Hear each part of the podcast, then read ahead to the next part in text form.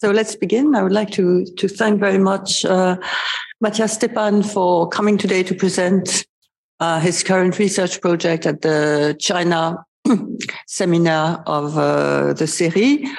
Uh, your current uh, research project on the status of cooperation between German and Chinese higher education institutions. Um, Matthias Stepan is a research research associate at the Institute of East Asian Politics at the Ruhr University uh, in Bochum. Uh, the Ruhr University is one of the largest universities in uh, Germany. And among his uh, numerous previous uh, assignments, he has served as chief representative of the Stiftung Mercator to China. And he was also a visiting scholar at uh, Renmin uh, Daxue, Renmin University in Beijing. I think you spent more than four years in in uh, in China. Um, Matthias Stepan was trained in comparative public policy in Germany, the Netherlands, and France. And as a matter of fact, he spent one year in 2004, 2005 at uh, Sciences Po Grenoble, so he's absolutely fluent in French. His uh, research focuses on China, on which he has extensively published on China's leadership, China's vocational education and training system, on China's welfare state, on EU China relationship, among other subjects. So today his talk uh, is about a very sensitive question, cooperation between China's higher education institutions and foreign uh, institution with uh, Germany as um, case study. And this is a question that has much broader uh, implications uh, beyond uh, Germany because uh, all, um, at least European, Western European higher education institution are confronted with this question.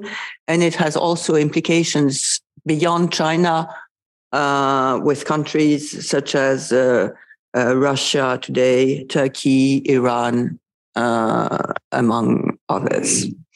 So I give you the floor for about one hour, and then we'll have one hour uh, for collective uh, discussion. Uh, Camille uh, yes. Sal wants to add something. Thank you, Françoise, and thank you, Matthias. Maybe I just want to add a word about China Horizons because Matthias uh, is here uh, as part also of the uh, DWARC project, which is uh, dealing with a resurgent China project. Uh, it's funding funded by the European Union. And uh, as part of the Union, European Union's Horizon Europe Research and Innovation programs.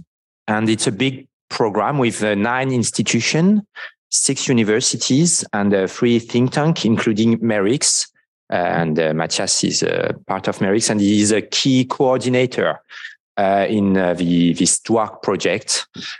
Um, so this is how we we we we had this idea to invite him in the Séminaire France-Chine of Sciences Po too. Thank you, Matthias, and um, so uh, thank you very much, Françoise, for the nice introduction. Thank you very much also Camille for inviting me. And uh, of course, also Jean-Louis Rocca, who cannot be here today. Um, so just adding to what Camille just said, it's, it's really a pleasure to be here. We are now part of the same consortium. And I hope that uh, presenting here part of my research can also open the way that we maybe cooperate in other terms and have more exchange. Uh, we also just uh, talked about contacts that you have to German universities. Maybe my colleagues uh, at Ruhr University Bochum in the Asia studies field might also be interesting contacts for you in your research in the future. Um, but now I would open uh, my presentation. The first the screen is not yet shared, I would say. So the title that I've chosen for the presentation today is What Future for the Cooperation between uh, or for the cooperation with Chinese higher education institutions. And you mentioned rightly, it's not only a question that is now relevant for Germany, but it's uh, relevant for many European countries. And so I think that it's quite a timely moment to come here. And later on, when we discuss, when we have time for discussion, I'm also very much interested uh, to hear where the cooperation currently stands here in France and what the discussion on this topic is now, coming back to this experience of uh, basically staying close to one year at Sciences Po in uh, Grenoble, I can remember that we, as German uh, exchange students, were trained how we have to write seminar papers, how we have to organize uh, everything. And I'm not sure if it's uh, Sciences Po uh, total or a French thing, but we were also told all the time told it's l'accroche, la thèse, antithèse, and synthèse. You're, you're laughing. So, so I think it's really something as Sciences Po, and it's a little bit different um, from from how we organize our presentations. But I thought uh, I start out with the l'accroche uh, because I think it's really highly relevant to talk about the future of the cooperation. Why at this moment? Because on one side, it's the political question that I alluded to before, and that you also alluded to the cooperation with autocratic systems and how do we do it. Now with China, the great power competition is on. Uh, the US and China are seemingly decoupling in many different fields. So potentially also in the field of science and education. And where do we place us as Europeans? We also have the issue of uh, different understandings of uh, academic freedom and how also the results of research shall feature uh, in respect of national development and supporting national development and political goals. But that's only one part of the story. Why is it also important to look now into the future of the cooperation? It is also the situation we now have the end of COVID travel restrictions. So all of us are planning to go back to China when we've been cooperating with China. Um, we also expect that we will have much more visitors from China, collaborators from China who now again have the opportunity to come. So there's less time to talk and reflect about the other side, but more time to interact again. But then, of course, the big question is what are the fields of cooperation for the future and how do we cooperate against the background, against the context that we are now working in? Reasons to cooperate or not to cooperate with China. Before I really start with uh, my structured uh, presentation here, the arguments in favor and the arguments against cooperating with China. So, first of all, as many of you know, China has basically made its way up in the rankings when we talk about universities. The Times Higher Education ranking and others really show Chinese universities, the top five, you will also find them internationally in the top five. When you talk about the University of the Chinese Academy of Sciences, they are also outperforming many others when it's coming to publications, when it's coming to patents. So it's really an interesting counterpart to also engage when we look into the indicators that we usually choose our cooperation partners from. China is also a very interesting partner as uh, basically an object of study. So I'm looking in the direction of Camille, and I would uh, also look in the direction of uh, Jean-Louis and of course Françoise. When we talk about China, it's our object of research. So that's what it makes really interesting. But for others, it's um, also interesting because you have now big research facilities. Großgeräte, how we call it in Germany. If if we talk about uh, CERN, which is uh, in Switzerland, so China is building a bigger one and so it's really interesting to be there collaborating with the Chinese and use these facilities, be it in physics, be it in chemistry or other fields. It's also that we are working on the same problems. We want to uh, improve the lives not only of our own populace, but also of the people who live on this planet. So tackling climate change, China is a key partner. Or if we talk about global pandemics, and we are still in the phase of the COVID pandemic, we need to look for joint solutions. And we've seen that there has been a lot of cooperation, but and this is more in the against part. We also had the situation when China was not sharing data. But we will come to that, as I just said, on the right hand side, what is speaking against it. And last but not least, universities are also platforms for an open exchange and also for fostering the understanding of people from other countries, other institutions. 70 years back, the relationship between Germany and uh, France has not been the best. But I think through all the exchange programs that are now possible, we are closer together. We understand the other side better. And I think that is a major contribution that is also made by higher education institutions. When we go then on the other side, what is actually speaking against collaborating with China? It's uh, coming more from the applied uh, uh perspective, it's uh, the insufficient protection of IP or the theft of intellectual property in China or by Chinese. It's uh, the negative consequences for the competitiveness that is a res- result out of this. We have involuntary, even forced tech transfer by legislation in China. So we have uh, dual use, which is now the hottest topic in Germany. And I'm also curious to hear here in uh, France how this is discussed. That many different research areas are actually offering results that are later able to be used for military means to upgrade the skills, the capacities of the Chinese military. And in China, and they did not invent them themselves. We have to be honest about it. The Americans are the first who taught about military civil uh, uh fusion, so making really civil applications reusable for military uh, uh, purposes.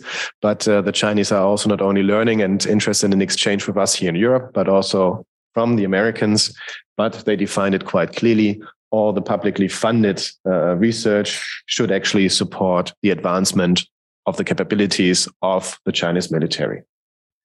We also have different understandings um, when it comes to the freedom of expression and when it comes to the freedom of science. And uh, I think it was a reference to Xi Jinping, who said there is the freedom of science, but all researchers have a motherland feeding back into the story of you must contribute to the advancement, the development of your home country, and also contribute to the goals stipulated by the Communist Party. I think this also should set a little bit the scene of, of what we are discussing when we talk about uh, higher education cooperation or academic cooperation. And it's not standards that we here in Europe signed up to, but it's international standards. And we also should not forget it's not only about the freedom of the sciences, but also responsibility of the sciences. And so I, I took this quote from uh, the International Science Council. So they say you have the right to share in and to benefit from advances in science and technology, Universal Declaration of Human Rights. It's the right to engage in scientific inquiry. It's the right to pursue and communicate knowledge and to associate freely in such activities. And we will also come back later to this when scholars make reference to it. The second one, what uh, scientists often forget to think about is with power or with uh, conducting research and being involved in the field of science, also responsibilities come along with it. It's the responsible practice of science it's uh, the responsibility of scientists to contribute their knowledge in the public space. But of course, at the same time, you also need to play along the rules. We also have ethical guidelines. We have legal guidelines that are constraining us. So not everything is allowed. And this is also something that is, I think, also in China, hotly debated. Um, also in uh, in respect when we look back into uh, uh, the research that has been conducted with the gentleman who was uh, uh, cutting the DNA pieces and making experiments with twins. Yeah. But last but not least, and here we come back again to we can solve global problems together is science as a global public good that should not be kept kept from some people who can also make an advancement for the populace with it. So we see there are certain tensions also with the norms and guidelines that we give ourselves. But this was now a very long accroche. But if I have one hour, I thought I give you the whole uh, piece. Now for the real structure of the presentation. So here I deviated from uh, these, antithese, uh. Um, so first, I think it's interesting to present you here um, the background. What is actually the Sino-German cooperation in the field of higher education? How many corporations do we have with whom in what fields?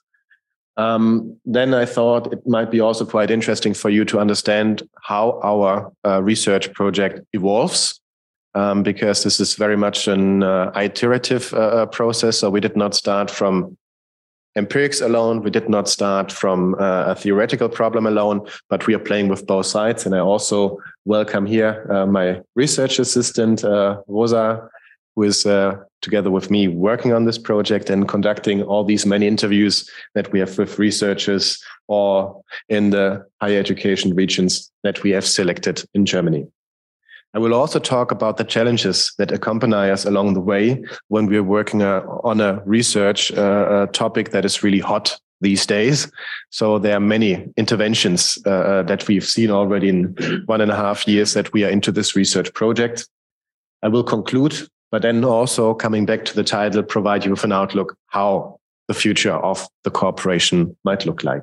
So the first part, the background, the Sino-German cooperation in the field of higher education, a macro view.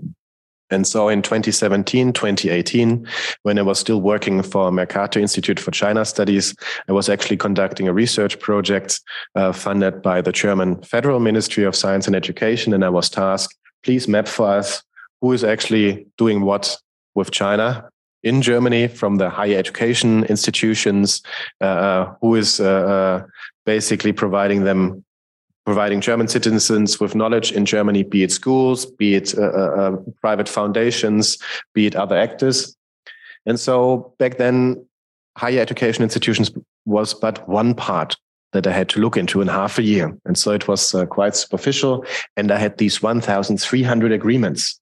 In Germany, we have the so called Rectors Conference of so all the rectors of uh, universities and higher education institutions are represented in this body. So in Germany, we are quite uh, corporatist. So the education field has all individual separate uh, uh, uh, separate bodies, and they want to keep a certain track of what is going on with China. And so what they do, um, they ask the universities when you have a collaboration agreement with a Chinese counterpart, please send us the agreement. Let us know if uh, it ceases to exist. So in 2018, there were 1,300 agreements between German institutions and Chinese institutions. So this is really huge. And back then, I always thought we actually have to dig deeper and understand what is this cooperation all about. Across the country, maybe we have uh, 30 uh, or 40 uh, institutes affiliated to universities who do something on China. So visibly uh, uh, a sinology, a, a, chair on Chinese economy, but that does not add up to 1,300. So uh, the corporation is much more multifaceted, and uh, there are many higher education institutions who do not have an in-house China expertise to to cut the long story short, at this point, it's student exchange, it's teaching, it's research. For us Germans, uh, Shanghai, and I guess it's similar to, to the French, is our first point of orientation when we look to China. So there's uh, the Tongji University in Shanghai. And so for us, it's a certain anchor point in China. It is uh, originally German uh, co-foundation with uh, the Chinese when it was mainly about medical uh, uh, sciences. But later on, it uh, changed the focus more to the engineering part.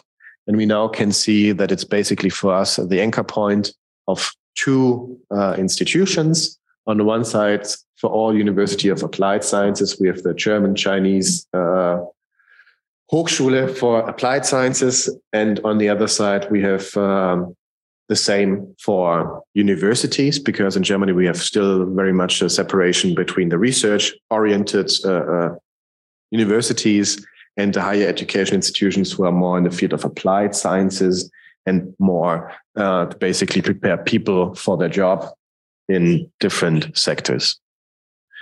But this is basically uh, the entering point. Shanghai as our premium partner, but of course, if we look into 1,300 agreements, um, our partners are all across the country. But of course, uh, I don't have the map today with me. You have, of course, the clusters along the coastline.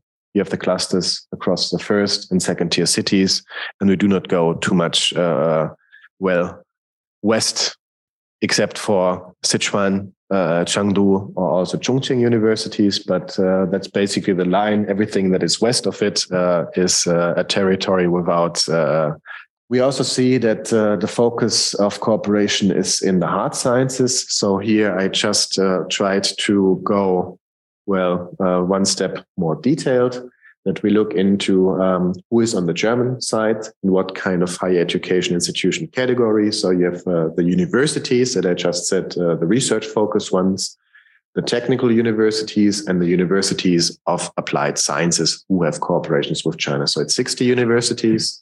18 technical universities. So basically 18, that's all of our technical universities have cooperation with China with more than 60 general universities, of course, or more than 78, but not all of them have affiliations with China, but 60 do. And it's also interesting that universities of applied sciences, 137, also have these relationships agreements with China. So you see the number, total number. And then quite interesting is then again the average number. You have 8.75 for each university. You have uh, um, 15.7 for the technical universities, and then only 3.9 for this large number of universities of applied sciences um, that have uh, um, activities with China. And you can also see uh, quite a huge difference when we come to the most active ones. So I think what I name here below the Hochschule Anhalt, I think they have 18 or 20 agreements, them alone. But, but there you can see that it's quite a, a range of how many uh, uh, the top candidates, how many uh, agreements they do have with China. So it's really focused for them. For the uh, Hochschule Anhalt, it's really about getting many Chinese incoming students enrolling in their programs and so on. And you have then others who might have one or two because it's really a specific interest of uh, jointly developing curricula or doing else. When you talk about the focus, what they uh, uh, work on, you will see there's no soft sciences, no social sciences. So with the economy, we have medical science, we have law, and we have, of course, German studies that many of them want to cooperate with us because later on they want to send their students to Germany to really acquire advanced German skills, uh, study the culture, but you don't have much cooperation in the, in the top fields uh, when it comes to social sciences, to literature, and so on. For the technical universities, it's very down to the point engineering and economy. And the same goes for the universities of applied sciences. I also think it's important to understand how many people are we actually talking about that are mobile between Germany and China. So here the mobility of uh, scholars. So these are not the ones who are working full time in German universities and full time in Chinese universities, but this is now the number of guest scholars visiting Germany from China, and the number of German guest scholars going, uh, uh, well, German guest scholars in China. That should be the green one. Apologies for, for the typo on, on, uh, on this slide. But you can see it's quite some numbers, right? So it's more than 3,000 who come from China. It's uh, roughly, well, four, 500 in, in recent years prior to COVID who went to China, including myself when I was uh, uh, a guest at Renmin University, but we also have to be very clear on this. If the Chinese guest scholars are coming, usually they stay for one or two years. If it's guest scholars like me going to China, it's everything from flying in faculty, going to Shanghai for one or two weeks and teaching a summer school. And I think uh, half a year is the most. And then they return. So we also see that they, these are quite different patterns. So if we would use uh, uh time here, then you would see that the scale is even uh, uh, more different so to what you can see here on that slide. The next slide is about student mobility. And I'm also then curious to hear from your side how many uh, French students are going to China and uh, also about the slope development. So here you can see the figures up to 2019 because we don't have to talk about 2020 and onwards. We will see how it goes uh, then. But uh, 2019 was in the high point. We had close to 40,000 students from China coming to Germany to take up their studies. Um, and we only had, and now we come to the blue line, 8,000 German students who go to China. But again, the Chinese come to Germany to get a to graduate in a certain ma- uh, major. Uh, of course, also some of them come for well half a year or a year on a certain um, certain mobility scheme, but the majority, they want to get a degree or a double degree, or they really want to upgrade. And so they come for a year or two or for the whole, uh, uh, whole uh, lifeline of their studies, so to say. And our students are going there again for summer schools for half a year.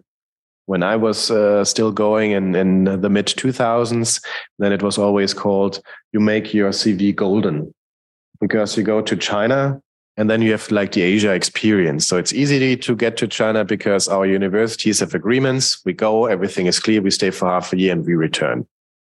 Not real immersion, but we can talk about this later on.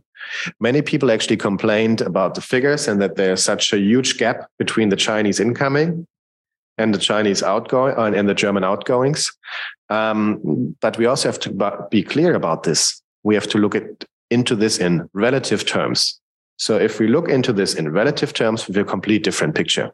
if we look into what share of all German outgoing students are going to China and what share of all Chinese outgoing students come to Germany, that's actually quite a different figure. So more Germans who decide to study in a country outside Germany for a certain part of uh, uh, of their studies, it's much higher than the Chinese who are coming to us to Germany, because we all know the primary destination is for them UK, USA, Australia, and of course, of Australia has also changed in recent years. So we need to analyze then uh, more recent figures. But we also have to look into these figures and not say, well, there are more Chinese coming to us and our students going there. We also have to look into the relative figures and also analyze it for the people who are looking into it. So there has been much complaint about it, uh, uh telling so they uh, benefit more from us than we benefit from them and, and all kind of stories. But we have to look at into this uh, in relative terms and also see what the Chinese students are actually contributing to our uh, academic uh, production, but also the ones who might stay for the whole career in Germany. Are there any questions about these big figures? So if I'm really talking for one hour, I think I should engage uh, the people in the room. So any any questions up to now? Yeah. There's the question the 1300 agreements. Roughly when was that? Uh, I mean, is that still today, do you think? Or yeah. when? So that's also part of the uh, research that we conducted, that we really wanted to find out how many of these agreements are really alive and filled with content, and how many of these agreements um, are actually only somebody came along, signed an MOU, said we will uh, cooperate happily ever after, but afterwards nothing happened. So that's why we also conducted uh, that research that we said we cannot go and knock on the door in each and every university and ask them about it. But when we go to, and then they will come to the research design, when we have samples of uh, these universities that are representative for higher education institutions, then we can actually say a little bit more about what is really going on here with these 1,300. Is it 1,300 that are active? Is it 600 that are active? So, but I will come to this one. That has also been kind of uh, the driving force, um, the, the, the point of origin to actually move ahead with this research project. And here we come to this iterative uh, approach, um, because I have to say from from this research, and I said one starting point was indeed looking into these 1,300 agreements. What what is behind it? How is this research really, or the cooperation really faring?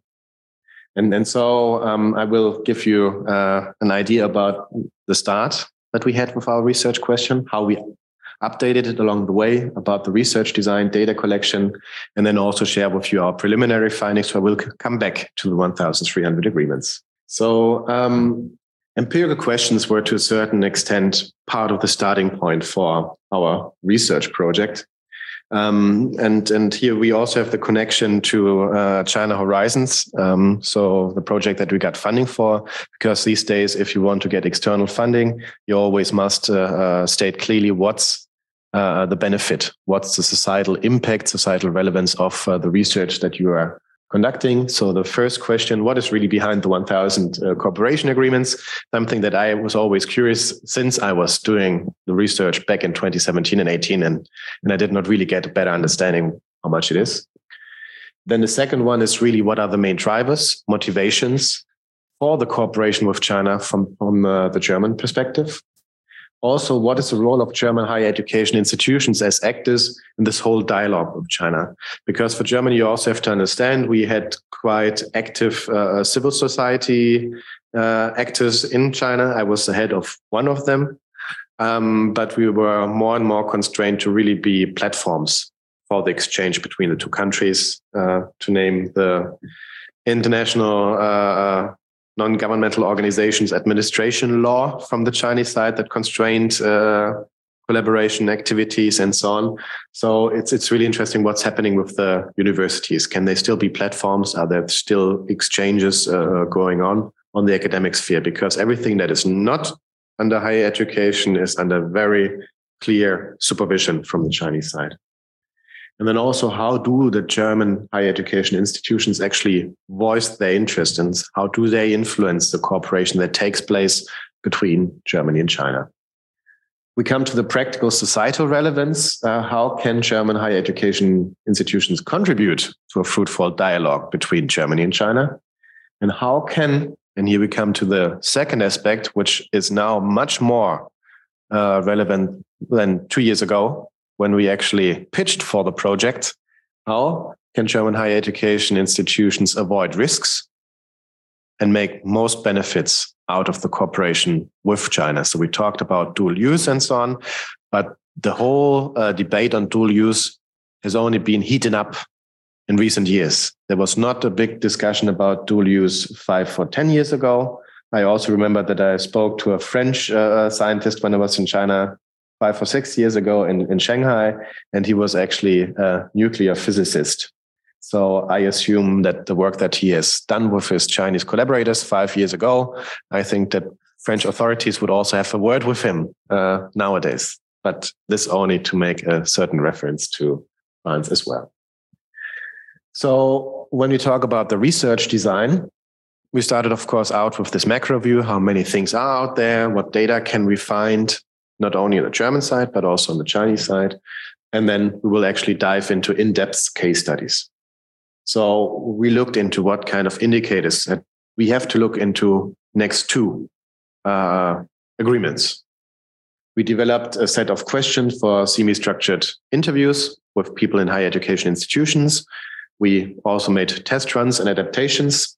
And then we had the rollout of our first case study, which was the Ruhr area, because it's uh, in Germany. We higher education. So we are a federal country. Higher education is a competence of the federal states, not of the Länder. So not of the federal government. So they should keep their hands out, telling universities what they can do and what they cannot do.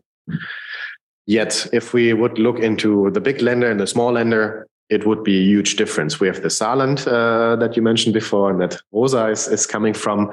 Uh, they have a quite small number of uh, higher education institutions, and then you have uh, a Land like North, North Rhine-Westphalia, and they are basically as big as uh, uh, the Netherlands or Belgium. So we said we have to find somehow a sample of the universities to find out what's going on. We thought a long time, shall we look into the technical universities and we compare maybe a cross Länder or how shall we proceed? In the end, we said, no, we should look into eh, higher education regions because even within the Länder, you will have certain regions that collaborate, that higher education institutions, they form a certain uh, unit because they're in touch with one another. They exchange. So we decided the first one would be the Ruhr area. And the second one, also quite interestingly, we find out more and more that it's extremely interesting. We found uh, uh, the Frankfurt Rhine Main area. And here we have a situation that universities collaborate quite closely, but they're not situated in the same Länder. And so they also get different messages from their respective uh, science and education ministries. Um, but they are from a scientific perspective, freedom of science, they collaborate because they are close to one another and they have the same interests and uh, can also uh, collaborate using their resources more efficient. Good. We have analyzed our preliminary findings as step three. We held an academic workshop with people from ministries, uh, uh with people from other universities, what they think about our results, how we should proceed. Uh, also, they perceived us with the view back when we hold uh, the interviews with them. And last but not least for us, it was also the question that we have to combine the whole thing also with theory. Because uh, if we want to uh, stay in academia and in the, in the exchange, of course, you have to marry it with theory at a certain moment in time and also publish your results not only in a vanishing uh, uh, report, but also in something that people can draw from. So I will say later something about the theory, about actor-centered approaches, and also the concept of science diplomacy. I said already roll out uh, step four. That's where we are currently uh, at. Um, that we are starting all the interviews at uh, our second uh, higher education region fifth step, what we did already along the way a little bit in step number three, that we use MaxQDA to analyze all the interviews, all the sources that we gathered. And then step number six will be the broad dissemination of our result. Data collection. So I mentioned before we have the 1,300 reported uh, cases of cooperation, but we said we have to look for more information about this. There are databases from both the German and the Chinese side who basically give you an idea about cooperation really concerning research that either be it uh, the German Science Foundation or the Chinese Academy of Sciences, who is also a grant database that you can see who is collaborating with whom in what fields. We also looked, and that was especially interesting to identify our interview partners uh, at universities. We could use our Chinese skills. We looked not only at the websites of the German universities, higher education institutions, but we also looked into China. So, who has been reportedly speaking at a conference, appearing uh, as guest scholar, appearing as uh, adjunct professor, and so on in Chinese universities? And it turns out the number was quite high, and you could find all the time quite a lot of what people have been doing. Because, as many of you know, the Chinese are basically reporting on everything. So, if you gave a talk in China, you might not know it, but later on, there are certain reports, not only internally, um, but also out in the social media and so on, and you can get really good data about who from these uh, regions is and having a public appearance, etc., in the Chinese, uh, uh, well, scientific environment. we went then for the semi-structured interviews with people from very different groups in the university. So university leadership, uh, uh, the international offices, people conducting research, of different uh, uh, career stages. And that's basically then forming uh, the basis of the empirical data that we later have to analyze. We have used this workshop that we had uh, late last year in Bochum also as a kind of a focus group experience.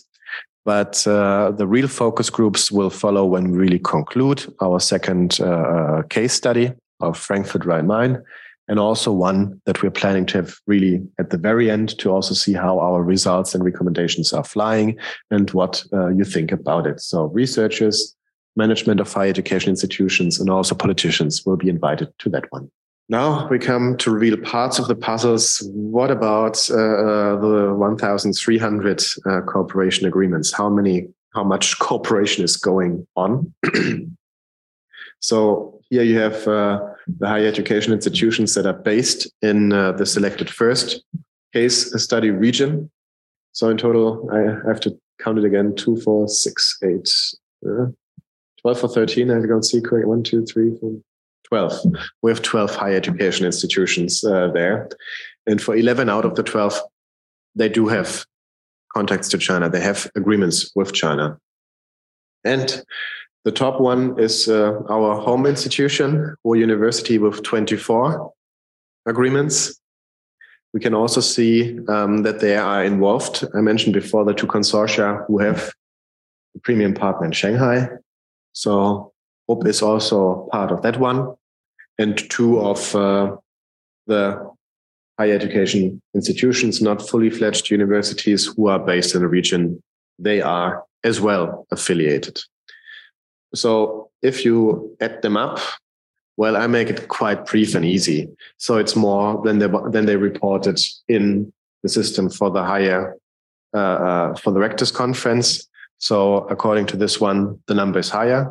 But I also have to say some of the uh, uh agreements that they reported they are not alive, but instead the others they are alive, but they are not reported. And um, we thought then it's also important that we define the different categories of agreements or, or corporations uh, that are out there and also make it more um, more tangible. What are we talking about?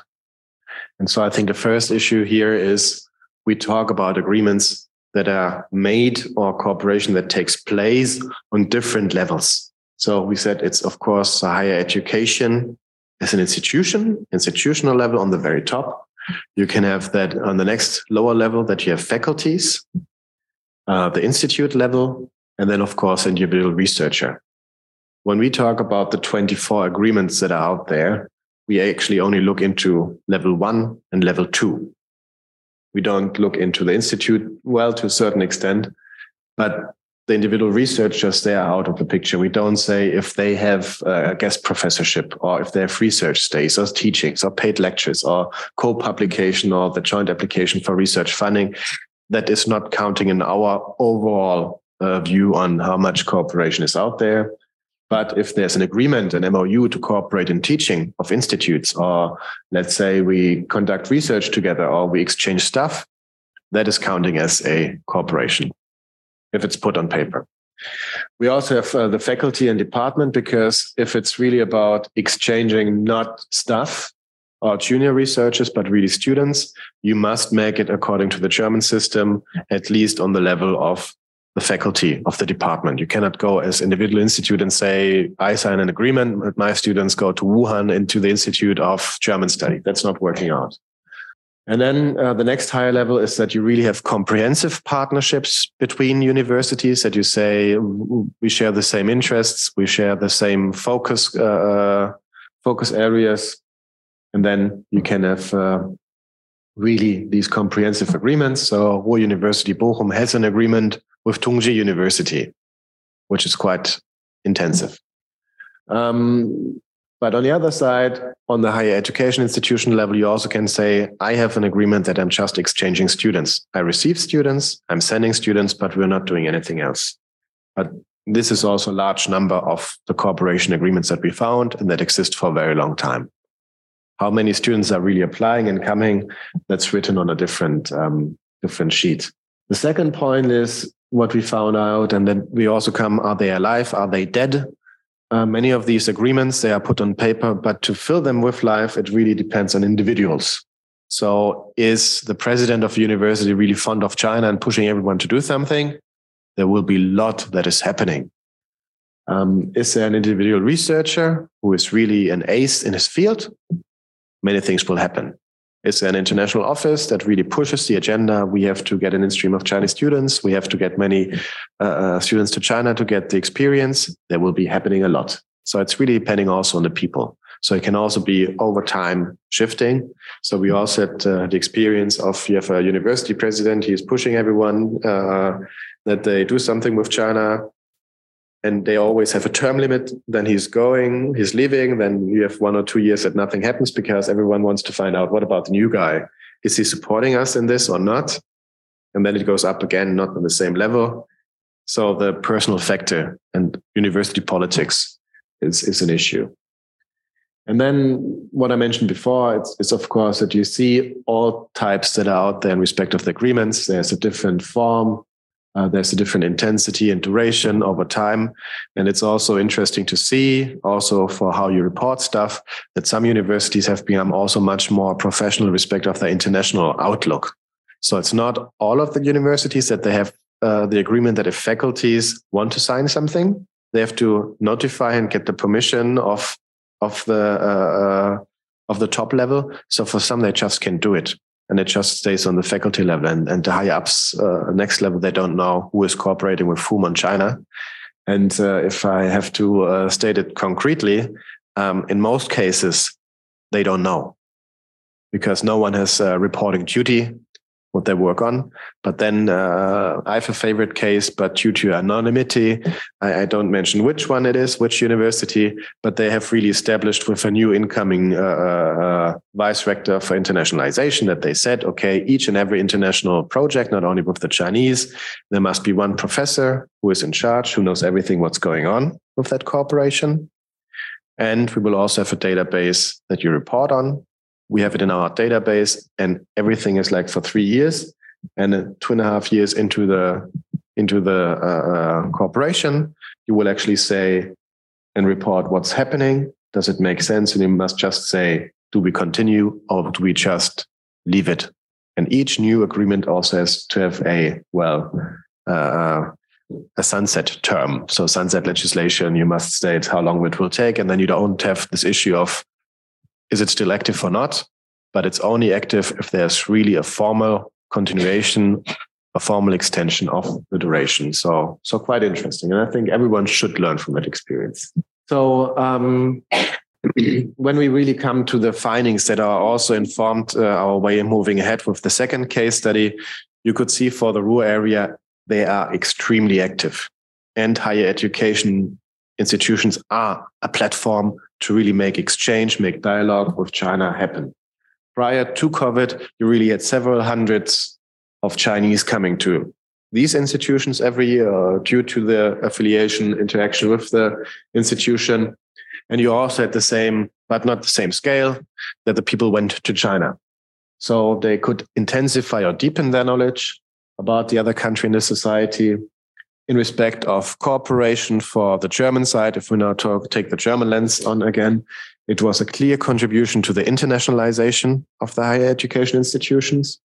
It was also a way, and I talked about the golden CVs, a way uh, that your students and your employees can get a different international experience and also reflect on it, learn about another country, another culture, which is quite different from ours.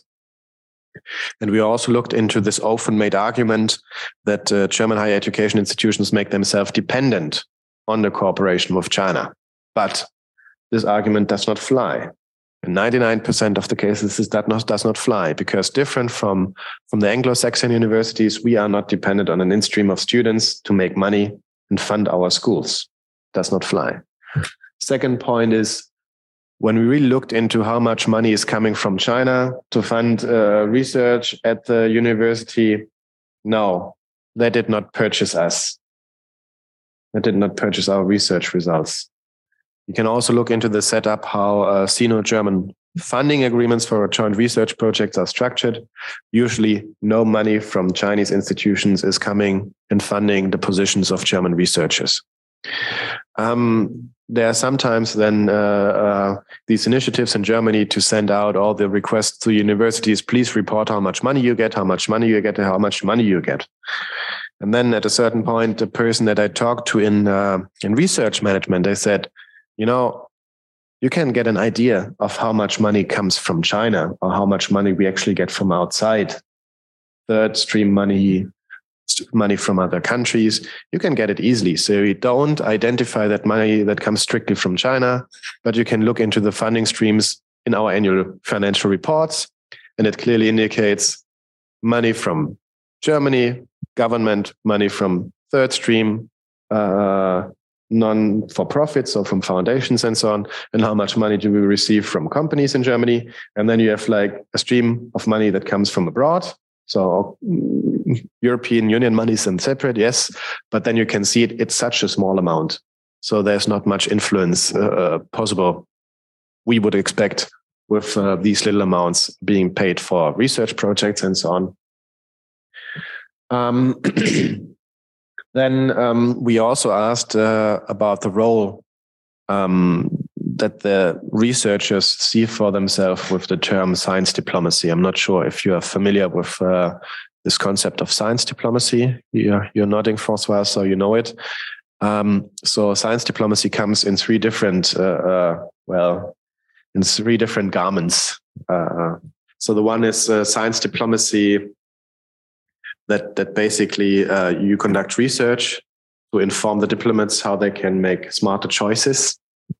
It comes uh, in the in the way of uh, diplomats are basically becoming active. That when our our researchers are cooperating with researchers in another country to actually inform their counterparts on the other side uh, and the other government um, what would be the criteria to work on. So no censorship, no self-censorship, uh, freedom of academia and so forth.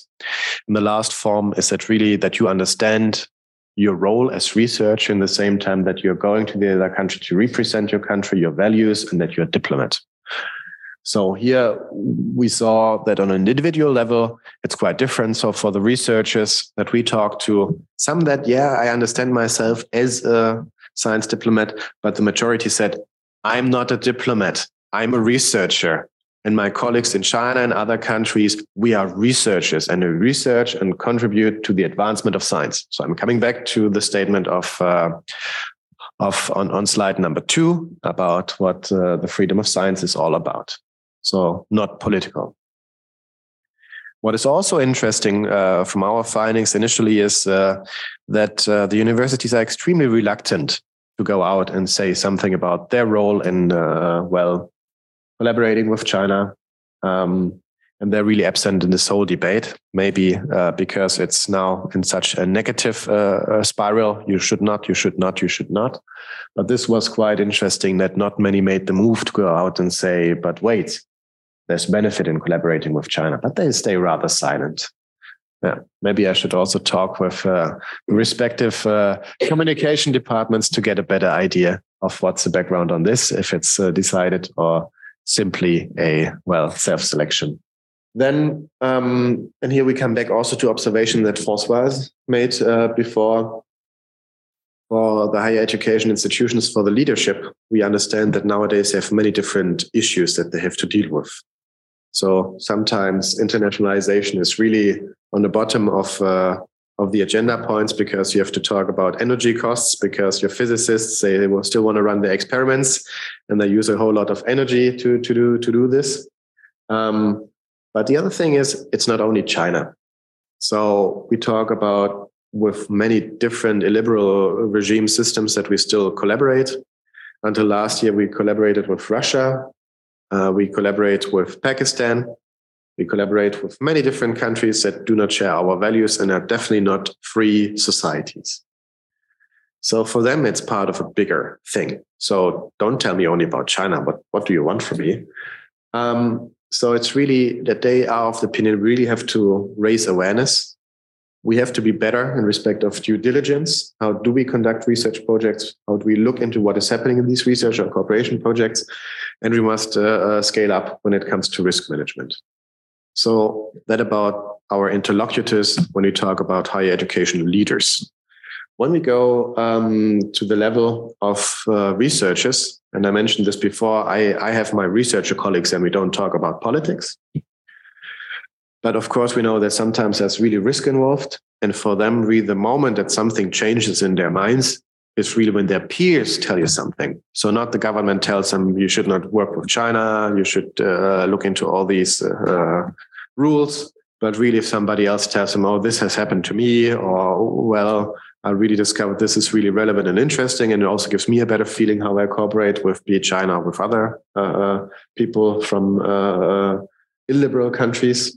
And so that was also a takeaway about the channel that you should communicate. I already mentioned the leadership of higher education institutions. They never have the complete picture. Most of the cases, they have no picture at all who's doing what. So I was also attending one meeting of uh, several institutions, and we had an interview beforehand. Uh, I think we first tried and approached the international office, and they said, no, we don't have anything with China. Then we approached a person that we identified who is obviously doing something with China. He had a nice interview with us. Conclusion was, it's only me who's doing China. And no one in this whole institution will be interested in reaching out to China because they're all focused in Europe or focused only locally. Turns out in the other meeting, suddenly uh, uh, the president of the higher education institution shows up with one friend of his of the department that he's coming from and tells that he's now going full in uh, collaborating with China. But this is really the situation. So no one is talking about it. Then, um, last but not least, coming back to the table from before. So we have the different higher education institutions in the Ruhr area. Some of them are having uh, comprehensive agreements. Nearly all faculties are doing something.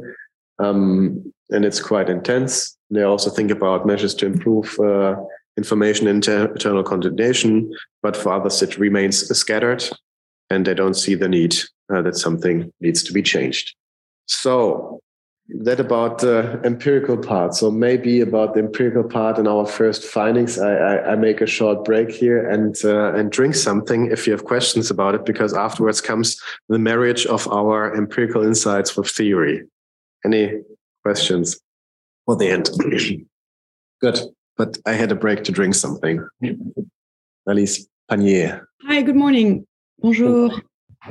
Um, so I have a ton of questions, but uh, I don't know if I should keep them for the end. Uh, just to give you a flavor, can you hear me all right? I can hear you. Yes. Uh, I would have, I guess, two main questions, uh, which I don't know if you're going to address, but it's um, uh, what is the actual so sorry, I um I work at the French Institute of International Relations, IFRI, at yeah. the Geopolitics of Technology program. So I'm not a China specialist, but I work on uh, European technology policy, and currently I'm interested in uh, international uh, science and technology cooperation. And I uh, was wondering if you're going to address the respective role of, um, which you sort of alluded to a little bit, but of uh, the lenders, the federal government of Germany, and the EU in sort of defining the rules for international research collaborations, and what's the state of affairs today, and, and whether your current research um, is leading you to have some ideas as to what how that should be uh, how the architecture should be uh, arranged to sort of uh, frame what's doable uh, and not uh, in, in scientific cooperation with China, which leads me to my second question, which is um, you've mentioned uh, it's mostly in hard sciences and engineering, for instance that there are links um, visiting and others uh, between Germany and, and, and Chinese um, scholars. And I was wondering within those fields, if you're looking at how sensitive those fields are, because among within engineering, there can be like many different levels of uh, sensitivity or like to what extent we're dealing with like strategic uh, or like technologies and, and the like. So that would be like two, I guess, two two big questions I have. Um, so if you're not addressing them now, I'll, I'll wait until the end of the of the seminar. Thank you. Thank you very much, Alice. Uh, Matthias, if you agree, I think it's better to yeah. uh, to postpone your answer because yeah. it's a very two yeah. broad questions, so, so, so, and so that we have the end of your your presentation now. Thank you. It's indeed very broad, but but very interesting question. So the question that I had right directly back to you, but you answered it already. You will stay to the end because otherwise I would have uh, answered it first. But if you stay to the end of the session today, and there will not be too many slides anymore, then I really uh, prefer to answer it at the end also, as uh, Françoise just uh, suggested. Those are really interesting questions. Thank you. So here is now really uh, the moment that we marry uh, uh, our empirics with theory, because I think that's often missed when we talk about the work that is done in think tanks. Uh, excuse moi, in the direction of IFRI. Um, I know you also work with concepts and theories, so it's no offense. But in uh, in uh, in research institutions at universities, and it's of course a part and parcel of the work that we are doing. That we just try to see it uh, with the theoretical lens and then making broader, uh, um, well, uh, uh, broader contributions. So I think what was quite decisive for us to discover on the way was that we really have to look into what kind of actor do we have in front of us when we talk about higher education institutions. Um, actors, and there we come to Brown, are defined by a number of characteristics, commonly identity, competence, and orientation. And it's debatable if higher education institutions are one actor or if we have a multitude of actors who do not need to coordinate, who do not need to, uh, uh, well, orient themselves towards a certain goal. Um, talking about German universities, it might be different for France. Um, it's merely a loose organizational bracket, not a determined organization. There was uh, somebody else, and I'm saying it here because I see that uh, Professor Gottwald, the head of our institute, is not participating. There was another one who basically described it with a group of monkeys. And he did not like this uh, comparison. So um, another organizational scholar really said, you have a group of monkeys, and each of them are sitting in a forest, and the university is a forest, and they're sitting on their palm tree, and uh, they will not do anything. Uh, uh, they will stay silent. They will ha- be happy until one monkey tries to steal a coconut or a banana from the other uh, uh, tree. And then they start to throw wildly coconuts at each other until they die. So, so that's uh, the dynamic in, in a university. He didn't like that metaphor, but I like it from what I understand is happening in our university. But uh, don't quote me on this. Let's not record it, right? Um, so another person said uh, researchers External contacts are uncontrollable to higher education institutions. Now, we also come back to the freedom of science that they always relate to. We don't have to tell you. We do this out of an academic interest. Leave us alone. So we take this from the organizational sciences that we have to work with it. We also looked into different dimensions uh, that were brought uh, forward by uh, and others cohesion, the ability to formulate and push for unified policy preferences. How shall we work with China? Imagine how it would be decided in a university body. Authority. Can you have legal sanctions and repercussions? What do you actually have in your uh, store for professors and making them comply? Autonomy. The actor has its own identity and interests.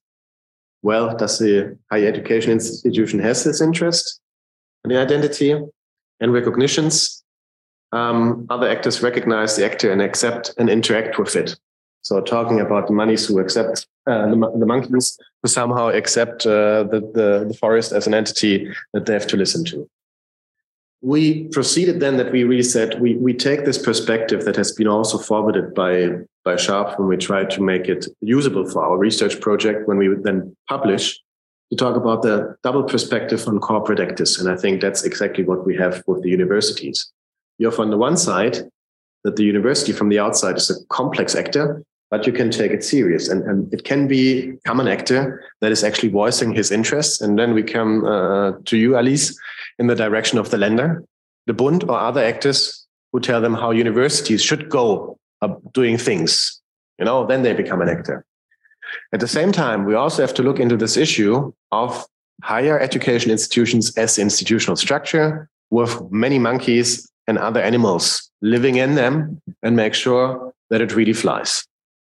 And so we also updated our research questions on the left side. You saw them that they were at the starting point of our uh, uh, research project, not theory informed.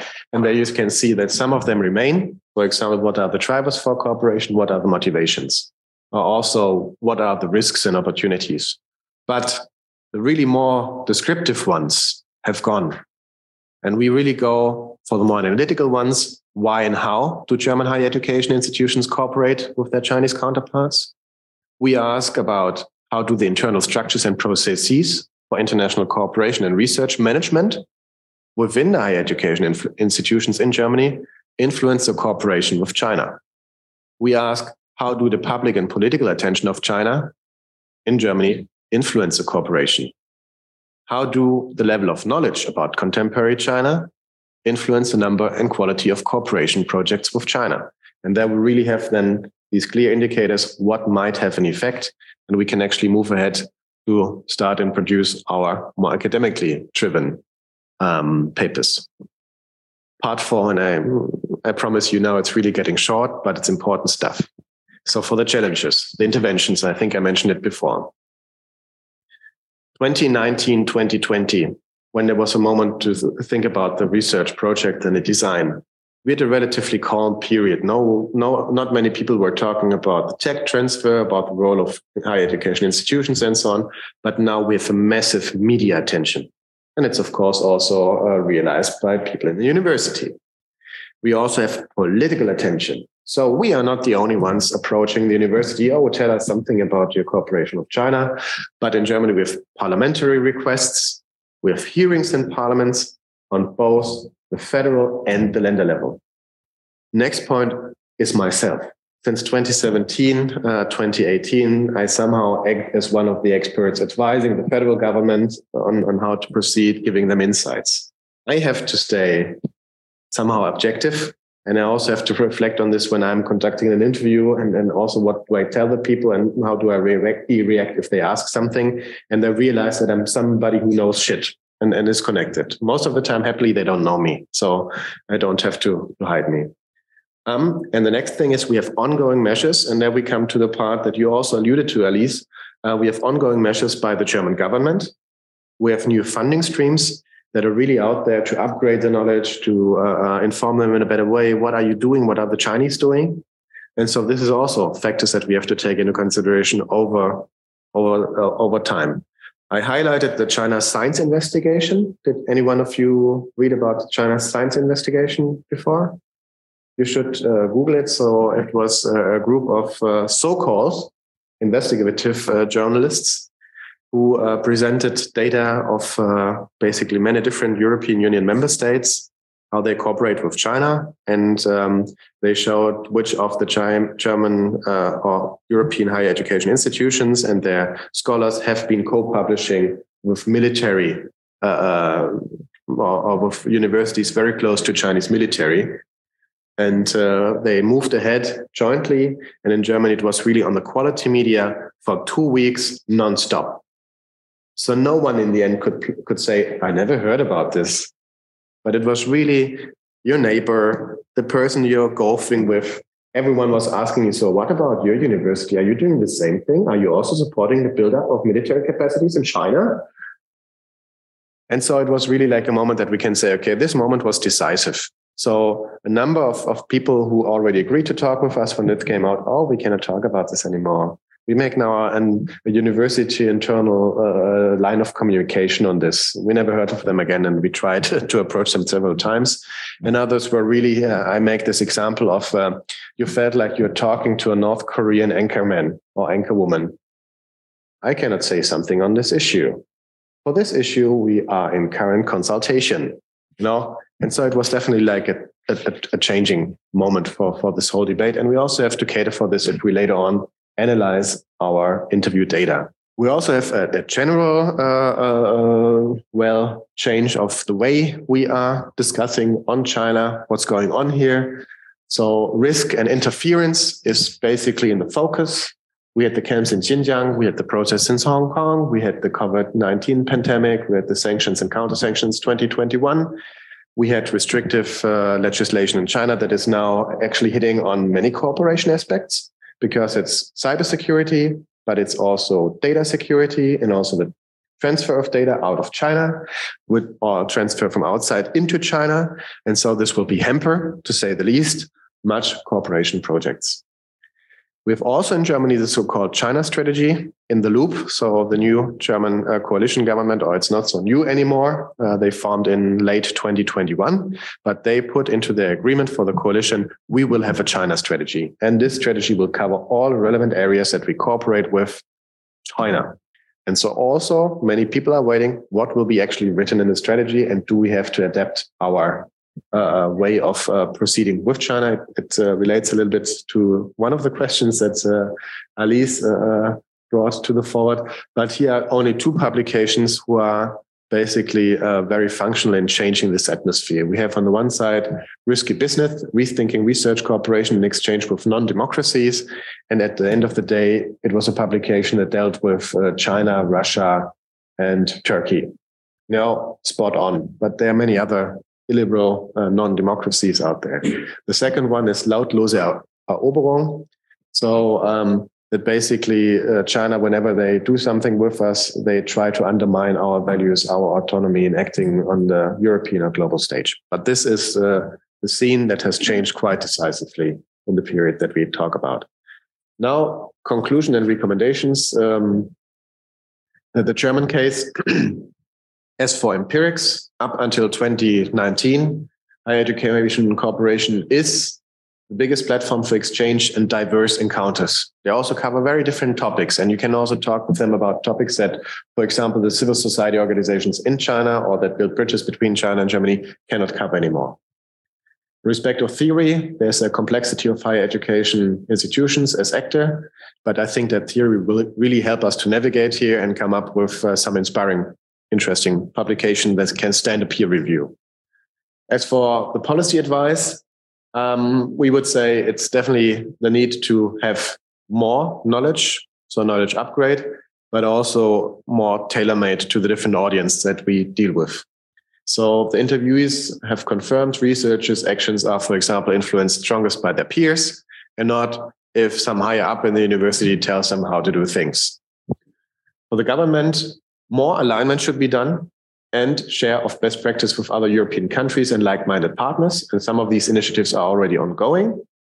I can say something about this later on in the discussion phase. And um, for the higher education institutions and leadership, um, they should actually amplify uh, how they are connected with other institutions when we talk not only about China, but in general about risk management, how to deal with cooperation projects they have with illiberal regimes, because for them it's the same. It must be implementable. We must be able to do it. And the ones who have good approaches, you do not all have to develop the same things in all the different institutions and use, well, many resources to do so. As for practice, the networks within the higher educations or the region hold already the potential, yet do basically show how you can cooperate in safer and a more efficient way with China. And about the context, I already mentioned it. It's a very different context, and we have to see how to move ahead from here. Outlook, the future of cooperation. I said it's, well, now the crossroads. We have uh, the political dimension. We also have the COVID dimension. It's opening. Here we see, can see some uh, positive uh, developments. So, uh, where are we going? I think in general, we have uh, three different scenarios which are out there. They're not on the slides, uh, but I give them to you. So the one is we will go back to pre-COVID times. So everyone forgets about the political things that are still there because we're all so excited about the content part of conducting research. The second one is we will go better informed about the cooperation. Some corporations will not go through anymore. Talking about the nuclear physicist, you know. Um, and the third way is also that there's an easy solution to all of it. We just don't cooperate with them anymore. But there, in my opinion, it would really need to have, uh, well, a, a, drastic moment of how we see sciences. Because coming back to my very first slide, or one of the first slides about uh, uh, science and the freedom of science, we would actually also go against our own norms when, when we pursue that line of action. So, better informed, mutually beneficial cooperation should be the future if we get normative here. And Europe can gain more out of the cooperation. That's still my conviction. Higher education institutions are the key platform for exchange, and we should preserve these channels. If we disincentivize the cooperation with China, I'm really not sure where we are five years down the road um, when there's no exchange that young Chinese can come to us and young Europeans can go to China to exchange to perceive, uh, well, the other side on the spot.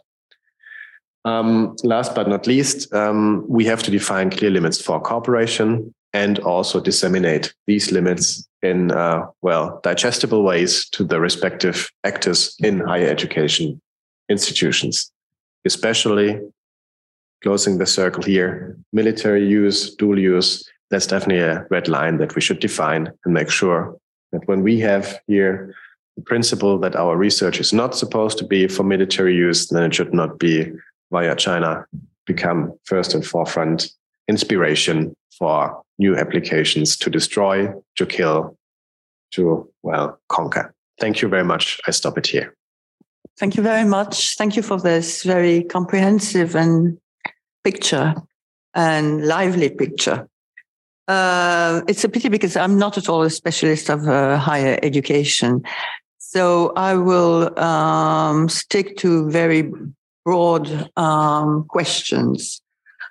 My first question is uh, what is the, the specificity, if there is one, of cooperation with China compared to co- cooperation with uh, other Asian countries, let's say India, Japan, or um, even the US? What, what is the, the, the specificity? Uh, is it, uh, has this cooperation gone hand in hand with a kind, what I would term uh, a China fever uh, all around the world? I mean, it's, uh, it's much more fancier. It was at least 10 years ago, much more fancier to go to study uh, in China um, than even in Taiwan or let or in any uh, Southeast Asian uh, country. I mean, um, uh, when you when you say the word China, um, people are always there's always a very big interest.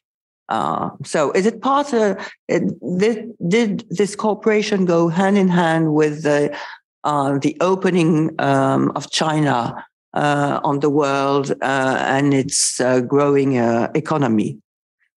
Um, and uh, is there a turning point in the change um, uh, in perception of China?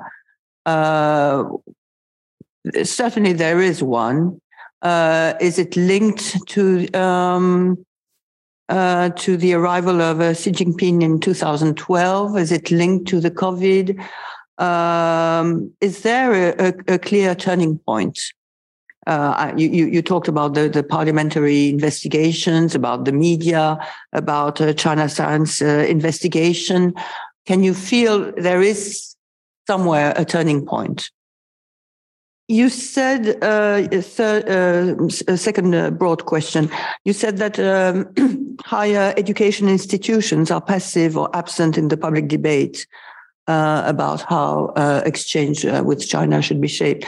Um, but is there a debate within German academics? And here, is there a clear cut between social scientists and non-social scientists? Uh, third question, you you mentioned uh, science diplomacy.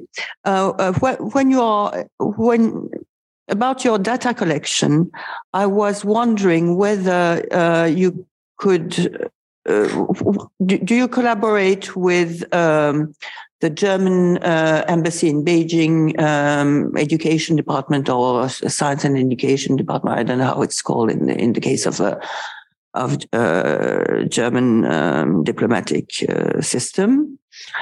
And uh, what is is there inter- growing? Is there any inter- interference of the Chinese uh, embassy in Berlin uh, uh, with German higher education institution, with the the Chinese um, scholar community in Germany, be it uh, um, academics or students, um, because, well, I don't know if Jérôme Doyon is still here, but certainly there is a growing influence of the, the Chinese uh, embassy in Paris um, among uh, the Chinese uh, students uh, community.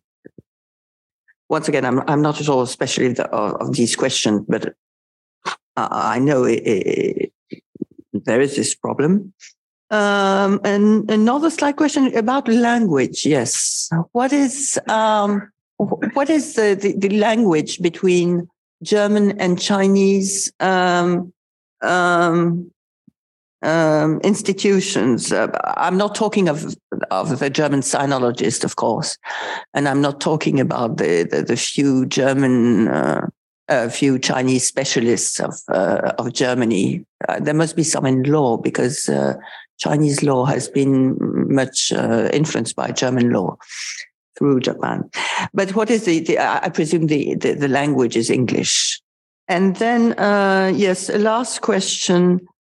Uh, no, two, two last questions. One is, uh, do you have feedbacks from students, both Chinese students and, and, uh, and German students in, in, in China? Uh, a last question. Yeah. You said, um, Universities are, are, reluctant to speak about their cooperation with China. Is there here a difference between um, academics in social science and non-social science academics? I, I presume um, that um, social science um, academics are more prone to to to speak about uh, censorship in China, about uh, um, about Xinjiang, about Tibet, about things like that, about uh, uh, then uh, non we say uh, sciences dures in French. I don't know how to say that in English, but non-social science uh, scientists. Uh, I don't know if you prefer to to to respond now or to to take. Uh, I, I, would respond to your to your. I noted down basically mm, eight questions, but but but I grouped them into seven. But I would go first with them because now I have it in the top of my mind what I can answer you and, and also the people listened in.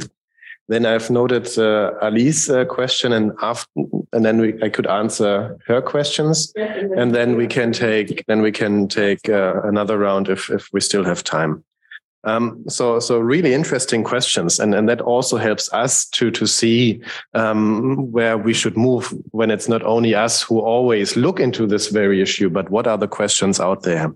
So, about the specificity, that's of course also something that we were wondering all the time. So, how come there are 1,300 agreements? How does it look with other countries? Of course, we have a huge cooperation with the US. And when we also think about where do we send our students to that we want to learn from, we send them to the US.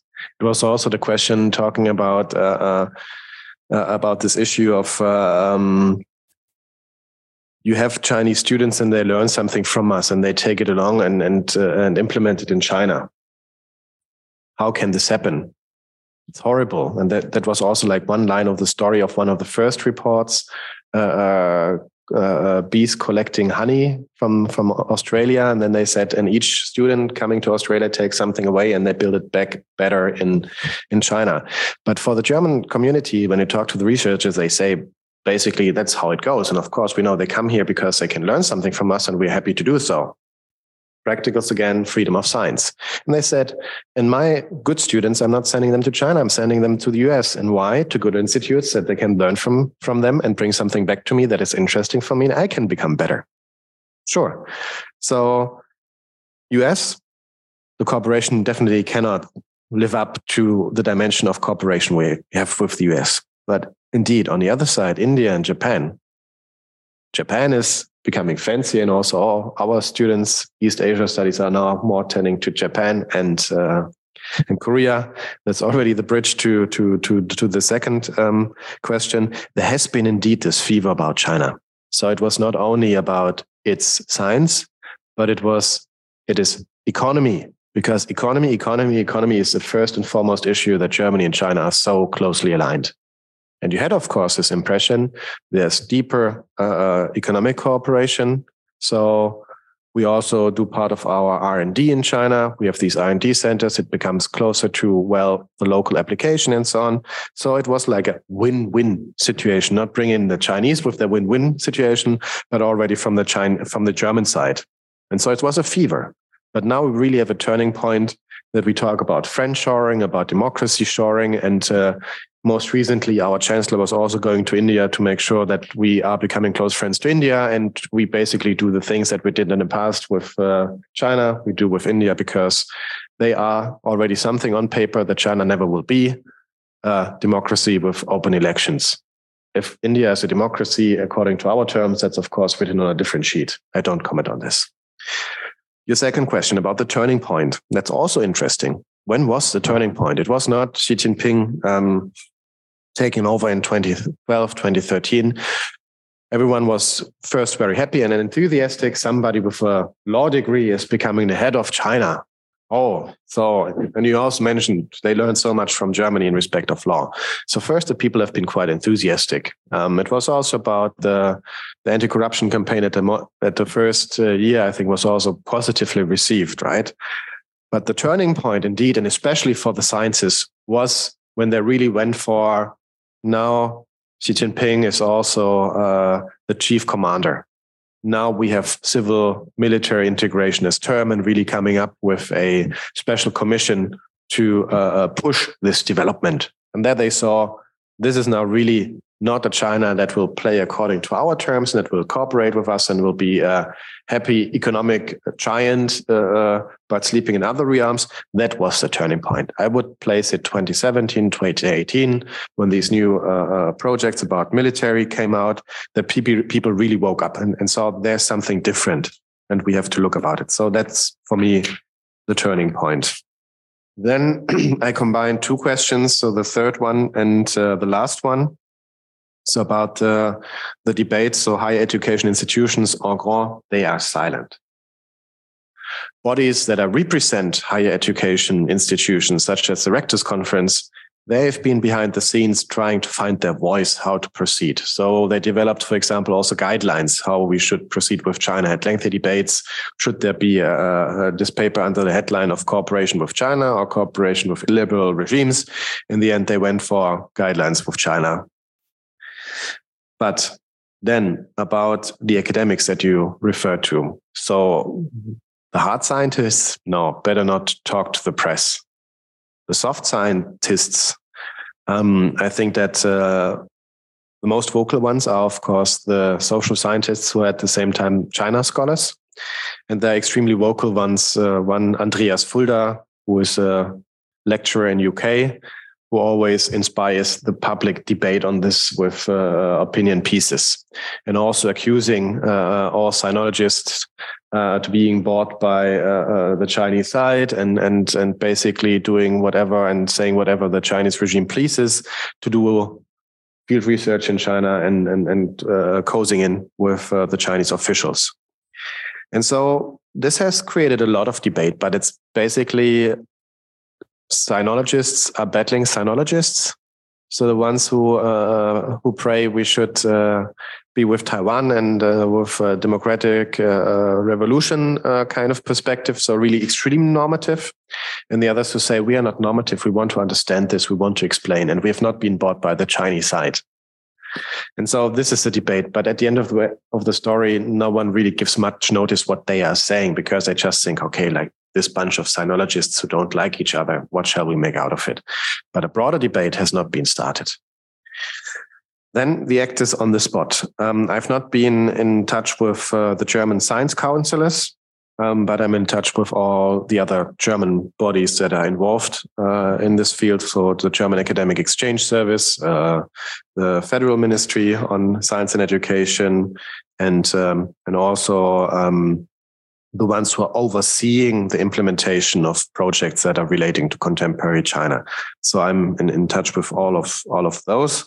But indeed, it would be interesting to be in touch with them again. But what we have seen, most of the people who have been in China have moved out of China, the scientists. There's also an interesting report that was launched two weeks back.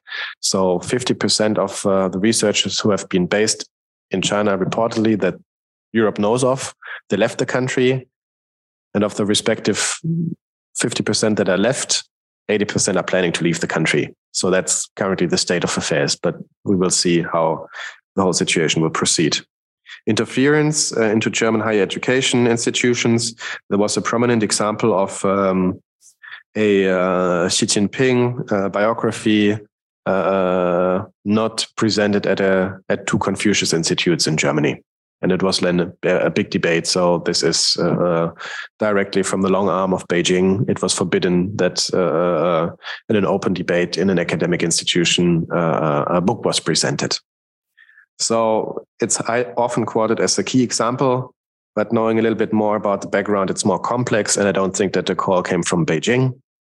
Um, and I also don't see it as um, as an example why Confucius institutes should be abolished, because what what is missing in uh, the more com- in, in the story that is in the public all the time, that basically the biography has been presented at three uh, in Confucius institutions before this whole thing came up with that they are not allowed to present it and two other ones. But we also have different monkeys and different decision uh, making uh, roles so um, it's it's more complex. So I, I don't think that there has been much of self censorship, but we actually do have a research project which is located at the University of Nuremberg Erlangen that they really look into issues such as academic freedom in relation to China, censorship, self censorship. About the groups that uh, the Chinese embassy can mobilize yes, they mobilize students, but it's not a new development. Uh, um, I can remember when there was uh, the Olympics uh, in 2008, and I was uh, staying in the Netherlands, and there was uh, so much negative campaigning, if I use the Chinese wording, on what is happening in uh, in China. I think there was something happening in Xinjiang at the time, right? When there was a oh, well, Xinjiang and but uh, I think in Xinjiang there was also Tibet, and and and so I also knew from very liberal uh, friends at that time that they've also going been going out with like a uh, individuals who had been uh, uh, rallied by and contacted by the embassy, but they joined in because that that's not fair. They misrepresent uh, the history. it's bad, but not that bad. But yeah, not behind everything. There must be behind each and every student who goes out there must be uh, the embassy. But of course, they, they mobilize same as they would mobilize people when they are in China. Then we have uh, the funny question about language. Um, I, I, think you know the answer. Our German professors prefer to speak German. And that's why they go to Shanghai and why they go other places, because in most cases they will have a young interpreter who will do the shit in German for them and explain them one word by one word. There's, of course, for many also the communication in English, um, but um, I oftentimes see that they just prefer to have like this assistant when they're on the ground. So it's like this whole package. You arrive, you will have like a young, smart student speaking German who accompanies you and explains you everything. So uh, English is not uh, necessarily uh, the uh, uh, language for communicating. And Chinese, it's definitely not. Then we have uh, the feedback of students, also highly interesting questions. Um, because uh, I can tell you two things. So, one is the direction of uh, actually having uh, Chinese students, and the other one is having European students. So, the example of Chinese students is um, I told you about Tongji as like this anchor point uh, premium partner. Um, they also feel that there's now more and more in the business world and so on, like this tendency. So, what are these guys actually doing here? So they do their undergraduate in, in China or master in German, and then they have first courses in engineering, and then they come to Germany and complete their courses and do PhDs and so on.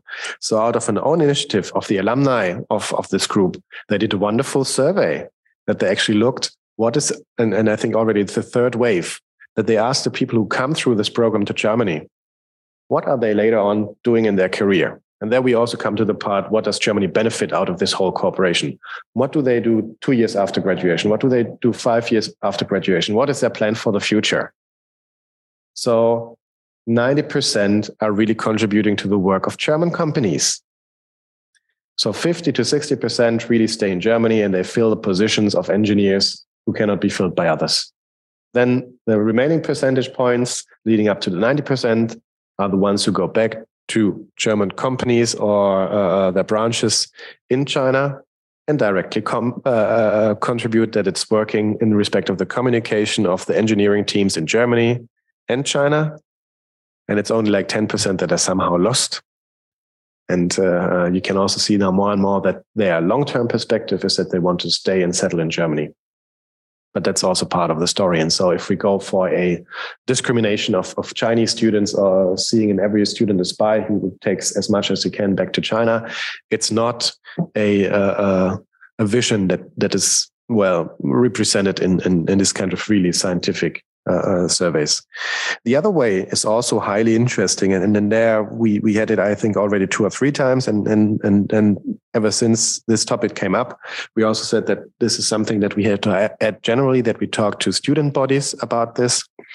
We had uh, one uh, university um, that they have an actual process that they talk in a body of students represented, researchers represented, and higher education, well, administration represented, that they say, we want to develop a view on China together. So not monkeys uh, in that case, but really a, a group of animals who sit in their forest and, and say, we want to talk about China and see how it goes. And they're relatively open. But others, they also reported um, that their students are actually completely against uh, exchange and collaboration with China. So there have been also student protests against cooperation with China and Duisburg. There has also been, after this uh, occasion with um, this book presentation that did not take place, there have been also protest, uh, protests by uh, students and also letters to to uh, the leadership of the university that uh, well uh, cooperation should be reviewed. well, suggesting to be ended. Um, and then from the thing that they can decide by themselves is actually going to the respective country. And that was quite interesting, but it can be only in one instance that it was really uh, uh, the picture that came back. COVID uh, and three years not going out uh, has resulted in our students being more selective where they go. And the new uh, indicators are I'm going to a country nearby, and I'm definitely not going to any kind of authoritarian country that does not share my values. So, taking up this anecdote, um, so Hungary is off the list, Poland is off the list, even so it's close by, and Italy is also for some off the list, as we have like the uh, how do you call it, neo-fascist government. But this is also something that we have to deal with. That we have like a new generation that has been nurtured more by this approach, which is, in my opinion, like more idealistic, normative of of how we go about things. But really interesting question because we have to keep in mind who is going for the cooperation. I also see in the interviews quite a change in respect of the age groups that we have. So we have like the ones who are mm, 50, 60 and over. So whatever happens, we still cooperate with China. And it's much better than in the 1970s, 1980s, when I've been first to China, what I ever imagined what this country could achieve in respect of freedom. And you have the people who did not make it into China or went to China in the 2008, into the 2000s or 2010s, like myself. And there you have a certain turning point that the people had like this expectation is becoming more and more open. And they're also disappointed and frustrated, and therefore come with a very different spin on uh, on this whole story. Yeah, I hope I answered all your questions, and then I would quickly go to uh, uh, Alice's question. She's uh, she's still around, right? Um, yes, yes. So you maybe you also can turn on your video again so that we can see you. Um, so you asked about the, the coordination takes place and, and what Germany is actually doing. So I, I, said it several times. We always have to look into what kind of norms and practices are out there and what is the competence. Um, so the federal government has actually little competence to tell the higher education institutions what to do or what not to do. So they are very careful in respect of devising actions. But they have uh, funded several initiatives talking about the knowledge gap. What is China doing and what is China capable of doing? They are funding um, an, uh, a review of, uh, um, well, uh, how does the landscape develop? Um, where the trends, where they becoming better? It's called APRA study. So if you are interested, I can send you the respective report. Um, I think it's in German only. Um, and then they have all kind of um, projects that are well provided to make the people more sensitive, more knowledgeable about what's going on in China. So there are sessions about, oh, you must understand that the party plays a role also in higher education institutions. So It was an offer originally by the German Academic Exchange Service, and I was also uh, the one then presenting. Uh, well, how was it always? Uh, so it was called Regional Competence China, and and you told them, you know, by the way, you have to take it serious where the party sits and uh, what what what they can tell, what they have to do, and what they cannot do. Because in, Germ- in China, it's of course very different what can be done top down compared to our uh, groups. And it was always uh, very uh, inspiring uh, the questions that you came became got back and uh, uh, also the takeaways that they had. Um, and for the Länder, it's really a mixed bag at the moment. So we have some of the of of the Länder in Germany, and and they are quite alert, um, and and actually are funding. well, how to call it missions that they get a better informed picture and there are other uh, Länder who uh, well are very alert and and show the higher education institutions that they are, uh, are alert and have no clue what to do with it and uh, i guess you will see what comes then out if you are uh, supporting panic then many people are becoming highly uh, well hesitant to do something new with china or uh, continue doing something with China. So there indeed is room for coordination, more coordination. Uh, already in Germany on the different levels, because I think it's the wrong sign that you say it's it's highly problematic and whatever happens, it will go to the Chinese military, because that's also nonsense, right? And I also mentioned before there are also parts that we benefit of the cooperation with China. So cut the long story short again. So there are exercises that um, the governments are funding uh, research uh, to compile uh, more knowledge about what China is doing, where they are good in. Um, they are also developing, and that, that might uh, inform your question about uh, the sensitive areas. That we really think about, okay, how to identify sensitive areas and how should we evaluate if, if people collaborate in that field or not. So there's also an instrument currently developed uh, by an organization. I don't tell you which one here in this public forum, but I can share later with you. And and and so it's it's basically we all understand what might now be critical.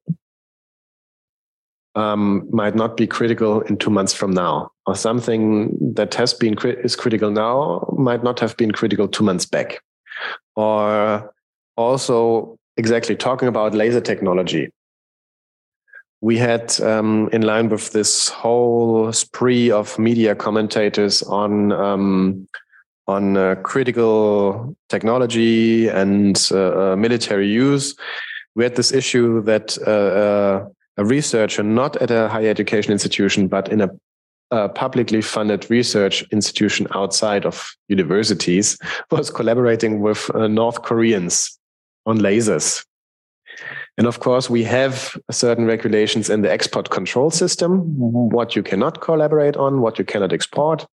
And then it was like a large shout out of this person and a large shout out of, uh, of the institutions, how they could not uh, guarantee that he's not cooperating. Of course, the person said it was academic freedom, freedom of the sciences. I can cooperate and I did not uh, infringe on any law. He was right. The technology was not in the list the technology also did not have any military use, and everyone knows it's completely going in the wrong direction. You can publish on it, but it's a dead end, you know? And there we really have to say, I don't know anything about laser technology. I don't know anything about semiconductors. I don't know what these things can do. You really have to go and ask the peers, and they are better in a better position to tell. I think sometimes they're also kind of, well, uh, not naive, but they have a different view on it. But uh, the tool that they try to establish is that they basically get different peers together and that they can assess is this something that should stay with us because it's critical, because it can help them to upgrade whatever uh, rocket technology. Um, and then you can assess it on the ground and make it over time. You can adjust it because we cannot just say everything that relates to uh, uh, meteorological science is now forbidden. Everything that relates to satellite technology is now forbidden to do with China. Because that will be the complete wrong way. If if we go that direction, you know, we can say, why should we give so much money to the end of of, of basically evaluating that the, the brief and most efficient way is just pull the plug and don't do anything with China anymore. But we will harm ourselves with it. That's my take on this. So we have to include the peers who really know this, what they're working on, and what you can do with it. And um, in Germany, what also came from the direction of some sinologists, I think I don't need to say from which direction, is that they always say the researchers are completely naive. No, they're not. They have a better idea and understanding of, of what they're working on, and they have their principles. And I think sometimes they have to be informed to slightly change their opinion, but they are really the ones who know what can be done with uh, their inventions. Also, when things are really coming from the applied uh, from the from basic research stage to the applied stage so i also remember like one interview that i had and and the person told me you know when it's really about theft. And if it's really about uh, applicable things can can go to the Chinese side. Come on, you're telling me now? Of course we know. What do you think? What uh, what the companies are telling me already for 20 years when I'm basically getting a grant from their side? It is.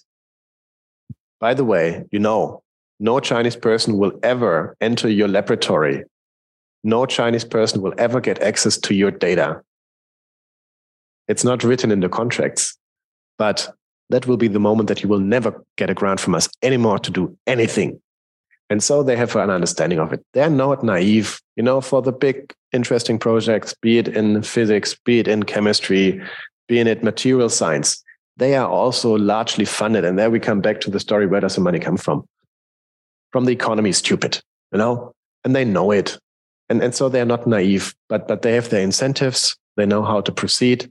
They also have their protocols of making sure that no Chinese person, no Iranian person, no, no Pakistani person is then getting access to the premises if there's something critical that can help to upgrade um, their respective capabilities in the military field. Now I look on my sheet. European coordination is also in full run. I'm not sure if you have heard about the EU NOC initiative. So that's a, a service facility sponsored by the European Union after a initiative uh, uh, advised or suggested by the member states um, that all member states should be in close contact to inform each others about what they do in respect of screening uh, cooperation with China, in respect of uh, doing this uh, interesting but cumbersome work of finding out what is interesting in China and what is not. And uh, so uh, that's definitely in full fledged. And now also for the Horizon Europe projects um, that uh, Camille and myself are part of. There is, for example, Norwegian Institute, um, part of uh, the other consortium, that basically the whole science and technology cooperation. it's called Innovation Innovation Norge. Um, I think the person is called Almklof. Almklof Uh, you can look it up, but for them, it's also like one key area that they look into the science, technology, innovation, and how there's cooperation between Germany, uh, between Europe and China, and and how we can make sure that uh, nothing of critical well uh, value can go to the other side. So I think many things have been established now that could have been established earlier on, but we're in a good way. It's much work that needs to be done. That um, that you work uh, in a safer environment, in a more beneficial environment for us. But to come up with my main uh, takeaway again at the end, I still think it's beneficial for us. And it would cost us more to cut ties than uh, continuing cooperation, more knowledge based, with a better risk management, with a better assessment of what works and what does not. Thank you so much for addressing all my questions. I might follow up by email. Thanks. Feel free. We are also around here for another day. Yeah. It, I understand IFRI is not far from here. Yeah. Um, are there some other questions? Uh, yeah, the question is more. C'est bon, c'est allumé, voilà. so it's about theoretical. It says whether university is actor or not. And uh, I don't know, have you ever thought about whether it depends also on national context? For example, as you have talked about, the Ger- Germany is a very decentralized system. Like France is very centralized. So, and China in an authoritarian system, the universities under. So, I, I wonder whether you know we can have a universal theory to see whether university is actor or not because it's so different. It function in different contexts. So I don't know how how do you. So so so here really come to uh, basically make most of out of the data that we've collected. So um, I, I, think yeah. you have to shortly okay. uh, close, close the micro. Okay. Yeah. So so here really come to the point when also political science or, or political uh, systems as a factor come in right? So that we can compare on the one side what kind of autonomy, what kind of norms are working in Germany. It might be different in France, you know, it might be different in Italy. So at the moment, I'm trying to push uh, Rosa, my research assistant, that she's also looking at an interesting case with lots of cooperation with China, actually South Korea, and then have a very different example, you know. How do regions in South Korea now cooperate with China and what do they in respect of risk management and do they do it now different from five years ago, or have they been always very clearly looking into the risks and the opportunities involved with China? But that's that's indeed critical. Also, the norm of uh, of academic of scientific freedom might be applied differently in, in in different cultures in academia across Europe as well. You know, because some also have a much more um, market-driven understanding of how to conduct research. And in Germany, I must say, for all the people, you know, it's all the time freedom of academia can tell me anything. And that's also how you have like in Germany, really the situation, the people are working next to each other and they say, don't, I don't have to report anything. We are not a police state. I do whatever I want. And um, more recently, I also uh, heard from a friend that, that uh, uh, so Russian cooperation with Russia is completely uh, stopped. And it's um, more or less by law. You're not allowed to do it anymore. But now they're popping up more and more cases where the German scientists argue no, the international norm of scientific freedom is worth more than what our government or the European Union decide or do not decide. Um, yeah. Do we do we do we have do we have time? For you? Well, well, thank you so much, Matthias, for a very informative talk. And I, I um uh, one, one thing that I, I found um, surprisingly absent, I don't mean this as a criticism, but surprisingly absent from your presentation is invoking the party explicitly. I know you did in, in response to Alice's question. And um, I, I, I, guess I sort of represent that small sliver of people who actually write and study China itself, right, as opposed to you know sort of building scientific knowledge generally uh, in cooperation with Chinese scientists. And so I guess my main con- the, the main the main sort of aspect of this that that, that I'm, I'm, I'm uh, in sort of touches on me most is the idea of to what extent has the party reasserted its presence within the university sector and within departments and in within you know sort of you know the very physical space of conferences and and and and and and, and in the classrooms. And of course this is something that's you know, this is something that can't easily be determined now because of COVID and all the rest of it. But I, I am wondering if you what to what to what extent did you get a sense from your interviews and your informants and so forth of how much the party presence itself within academic discussion and debate has been exercised and is beginning to push out conversation or shape conversation yeah yeah thank you very much that's that's a really important point because um, I, I refer time and again to uh, like the peer uh, situation right so um, we did not have the chance to speak to too many Chinese. We we have spoken to two people from Chinese descent who are now professors in Germany. And when it came about what's happening in China and party and so on, they, they directly said, no, we're not saying anything about it. But really coming to the point of peers and what, what also should give us uh, food for thought is um, so the researchers are not really at home in the universities and at forest with the other monkeys. They are at home with their own communities. And what really struck them most was that in the last year, there was a complete absence of Chinese scholars, even so there was the opportunity to join online. No, be it about chemistry, be it about physics. And it was like, we had it for years that the Chinese delegation always came in strong. They were sent. Uh, they did a whole lot of things. They could speak freely.